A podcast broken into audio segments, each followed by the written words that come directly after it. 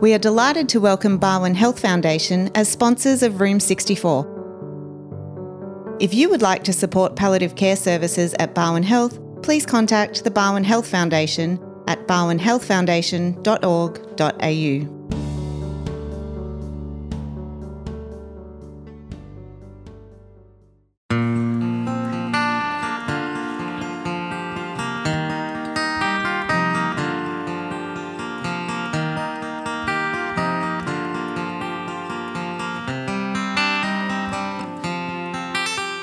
I'll be leading the Room 64 podcast today for Barwon Health and Barwon Health Foundation. Uh, my name is Melanie Davies, and I am a clinical nurse consultant with the Barwon Health Palliative Care team. Today, I am really looking forward to spending some time chatting with Brian McAfee, uh, a local gentleman in Geelong who has motor neuron disease. And we're going to look into Brian's story and some work that he's doing to be able to really highlight some of the issues that are affecting people with MND, not only within our region, but within our country. And Brian's got some, um, some, some really great insight into uh, the effects of our systems. And, um, and he's actually doing something very proactive in, in raising some funds. So, Brian, thank you so much for meeting with me today. Pleasure. Glad to be here. So, can you tell us a little bit about your background, Brian? Your your journey, your experience. What's brought us together today? well, it came to a head. Um, uh, I got diagnosed back about several years ago, about seven years ago. Um, up until then, was a well, I'd consider myself pretty fit. We were in the antique business, and I was lifting heavy furniture all my life, and Prior to that, I was a butcher for my, with my dad for 10 years. So it was very noticeable that I was starting to get a bit weaker, but I wasn't, I put it down to old age. I just thought, you know, I'm 75 now, so I was in my 60, late 60s, and I thought, you know, all the lifting I'd done was, I was getting a bit weaker and just wearing out a bit, but it proved a bit worse than that uh, after a, a sequence of things where I went, I injured my shoulder and neck a bit, and then went to get some testing done on that, which led to getting some scans done. And prior to that, an interview with my doc and uh, Hugh Seward. He was um, very involved with sports medicine and football club all his life, and uh, he hit on the uh, the fact that I was having real trouble getting my elbow, arms up above my head if I if I tried to stretch and play, put my arm above my head, I just couldn't. I couldn't get it over my shoulder, and that was just not on. So further tests were instigated, which led to me going to see Paul Talman, the um, head of Barwon Neurology, who did his tests, and um, that came back that I definitely was suffering from um, motor neuron. Uh, there are, there's several forms of it. Um, I'm well. I've been. I consider it blessed. Uh, I've got. Uh, so, well, I've had, like I say, several years now.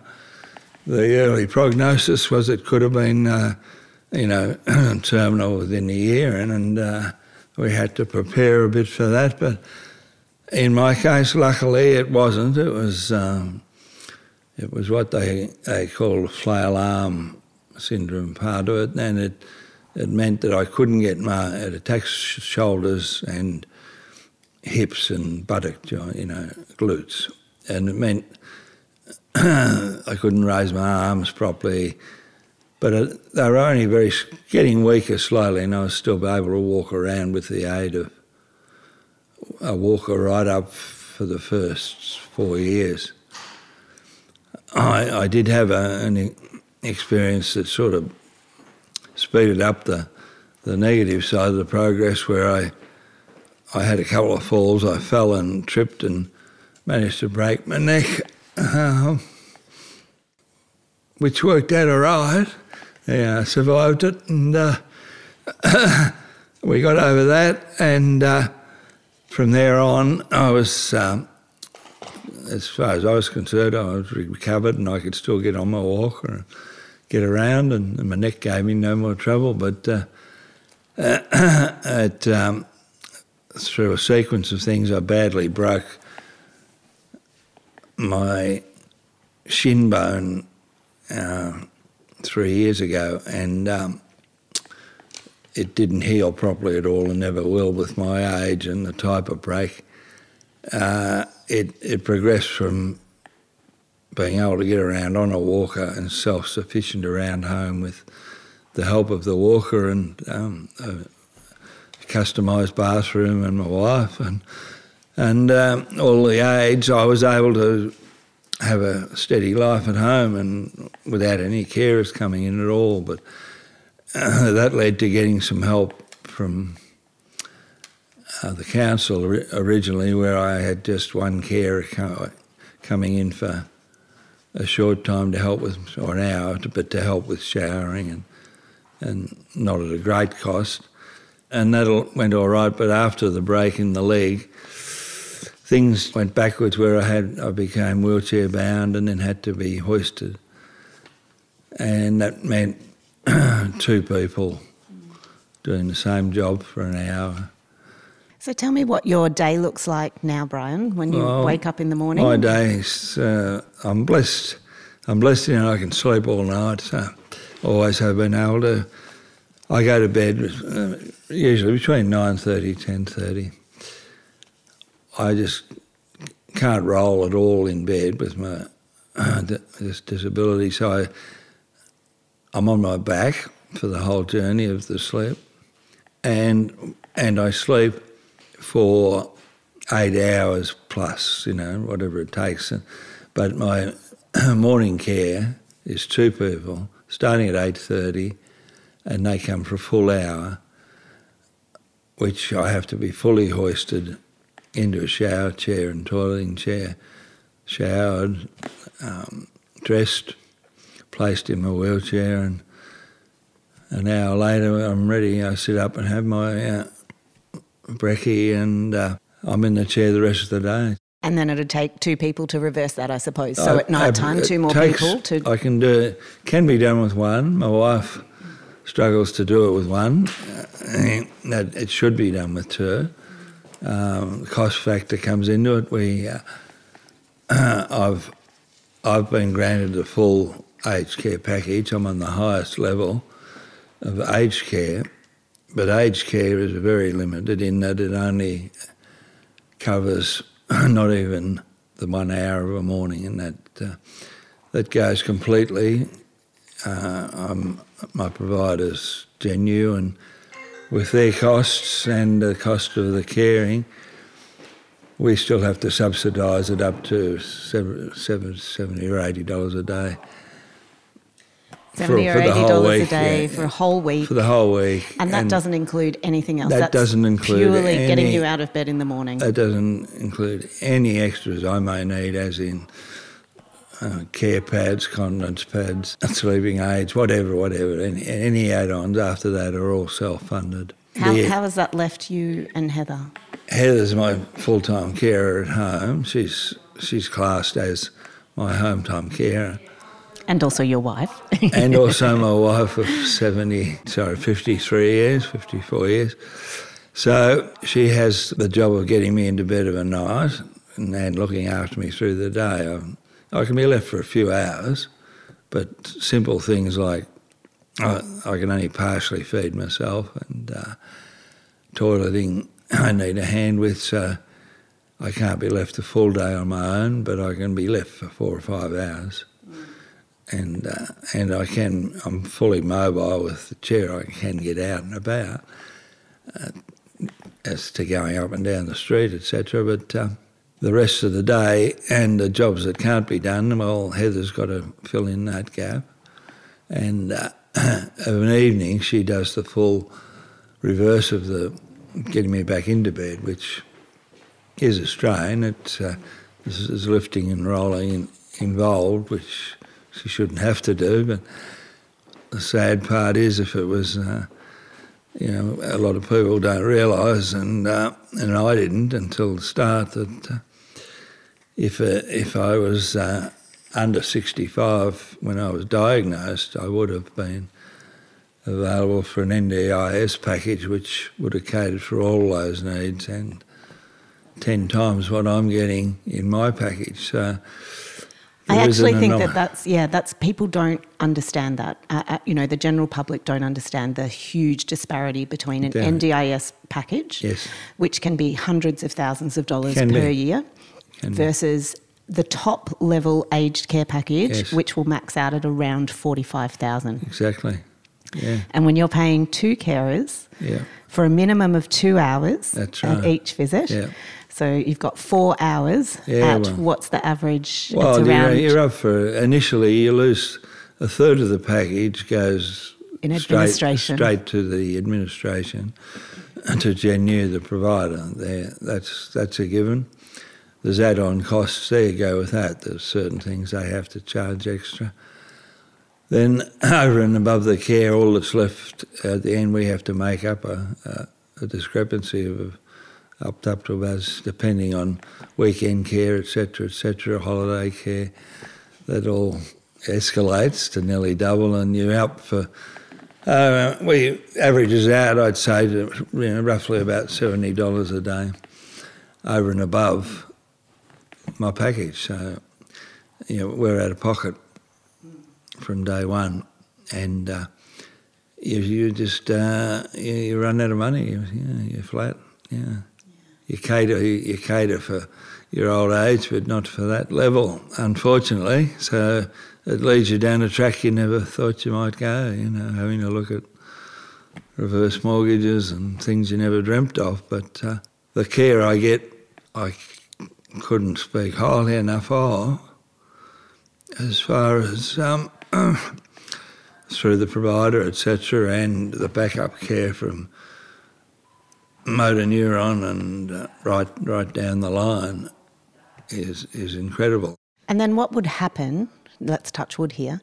What would happen if Heather was unwell or injured? Well, Heather is actually she carries a back uh, back injury. She had a back operation a couple of years ago and broke her shoulder. In between that, ran into a post and knocked herself over and broke her shoulder. So she is limited in and what she can do. And she needs extra care too. She needs a bit of help with physio, remedial, you know, Pilates and physio and osteo, this type of thing. Which, where they can help, um, there are branches of MND and that that have a little bit of funding, and they've been able to help help her out a, a little bit there, which is great. But that's not available all the time, and certainly not not available at the moment. When that runs out, um, that that enables her to keep going, keep a level of fitness, which I need to to back up with. I'm 110 kilos and six foot three, so uh, it's a big ask to roll me around and throw me around a chair and a, a bed, etc., etc. So, I mean, it, you know, it, it it's not an unlikely scenario that um, if for any reason Heather's not able to provide all of the care that she does, that then the only option that, that becomes open to you is either a hospital admission, which of course is completely inappropriate, um, or a, a respite admission into a residential aged care facility. And I do know that you did have a recent experience with that, and and I know that it wasn't a good one. Do you mind sharing it with us? Yeah, well, yeah. Sorry, it was a, disaster. Uh, I put it down uh, as the worst two weeks of my life. The, the care was just non-existent. The uh, the damage caused. Uh, I had people hoisting me and lifting me around totally in untrained and inexperienced. Uh, dummy, I've had two knee operations. I came back with both knees damaged. I was um, completely out of sync with my um, toileting regime, which had taken me 18 months to get nice and level and a morning start and everything going nicely. That got completely ruined. And and just complete lack of attention. I, I know I realise I can't name names, and I won't, but um, it's a very common, common thing. Uh, we've heard of it in many cases since from workers that have done shifts within that, that environment, and uh, several of them have said that you know they were very apprehensive when I said I was going in, but said nothing, and uh, I wish they had have. Um, it, it, uh, there's a, just pointed out the shortfall there dramatically. I think that's a really key point. The is key that, point is, yeah, yeah. uh, that um, you know, as a visual, I'm sitting here with you today. You're in a in a power wheelchair. Hmm. Um, you, you have limited movement of your hands and arms. We've set the microphone up in front of you because you, you wouldn't be able to hold that for the duration of this. True. Obviously, getting yourself around or getting Yeah. a drink or Yeah. g- getting yourself to the toilet when you're in an aged care facility. Sometimes even getting to a buzzer. To exactly, Get, to yeah, get the exactly. All of that need. which didn't happen in the facility I was in. I was left in the chair till midnight one night. I wasn't getting out of bed till nearly lunchtime. By the time I got up and showered, it was lunchtime. So what's that do to your, your whole regime of Not only that, what does that do to your dignity and your self and dignity? Well, Yeah. well, I can cop that. I'm a big boy, but the, I could live through that. But it was the, the inability to do anything. That you know, you're at their mercy. And they, they were doing what they could, numbers wise. The poor old staff, they didn't know any better. They were employed to do that. When you're not trained, you don't know. And, and if there's not enough of you, well, there's not. Jobs that should have had two people only had one, and and three in some cases. To with the, the floor hoisting is is a much more complicated procedure than ceiling hoists, and they they if they haven't got the facility, which for God knows what reason they don't, the job doesn't get done properly, and when they're not it's privatised. These aged care places are privatised, and the people running them are, are all after the money. It's how cheaply they can do it, just not staff numbers. It's how cheaply they can do it, despite being uh, looking like a fantastic place. well, it is. It If the care's not to, there, it's useless. Comes down to quality of care. Yeah. Yeah, the care's more important than the chandelier at the entrance, isn't it? Exactly. Absolutely. That sums it up in one. Anyhow, that being said, What are we uh, gonna do about what it? What are we doing about it? There's, there's not a lot I can do. There is, uh, as you mentioned, there's a, we're having a, um, a fundraiser at the moment with a view to, it was instigated by my son uh, with the cooperation of uh, Barwon Health and uh, motor neuron, all involved, uh, directed at motor neuron specifically, to raise some funds to put where I see a need immediately is extra care in the motor neuron side of things, above and beyond the huge amounts of money being raised for um, studies and uh, through other avenues. See, I think that that's one of the things that we miss too, Brian, is that we see motor neuron disease being huge amounts of funds, you know, the vitamin Huge. D and, the, you know, the walk to defeat and Which you all of need, those yeah. things. So it looks like there should be buckets of money for people with motor neuron disease to access. But what we know is that most of that money gets funneled into research. And while there is great importance in research, what we are missing out on is the here and now. The people who are living with the disease, the people who are caring for their loved ones. And the gaps in the systems to keep you safe and at home and in the places that you know you you've chosen to be. So Absolutely, yeah. That can be directed immediately as funds if we can raise some can be can be immediately used for extra support, as in uh, Motor Neuron run a, a great system with a library that they call it that um, provides equipment to people at no cost that have MND and specific needs. If they can't afford a wheelchair or they can't afford a bed or etc. They've got the funds. etc. If they're available, they can buy and, and use as much equipment as they can get. But they haven't got enough money for all the equipment that is needed. And this function is uh, Barwon Health asked us where we'd like the money directed to. And we said to equipment for people in the Geelong area, and Barwon Health agreed with that and said that they cover to the South Australian border. And we often think of people that perhaps in a country town that hasn't got the facilities like we have in Geelong, how they would manage if they were in the same position Brian was in. And it would be so costly, as we've found out. And uh, it, it would be even for, for care for pet nurses and and and caring carers and to come and, and and home- back up and respite um, because the carers do need respite. It was my first break in three plus years, and I came home and I needed after four weeks of disaster of Brian or two weeks in in care uh, in respite.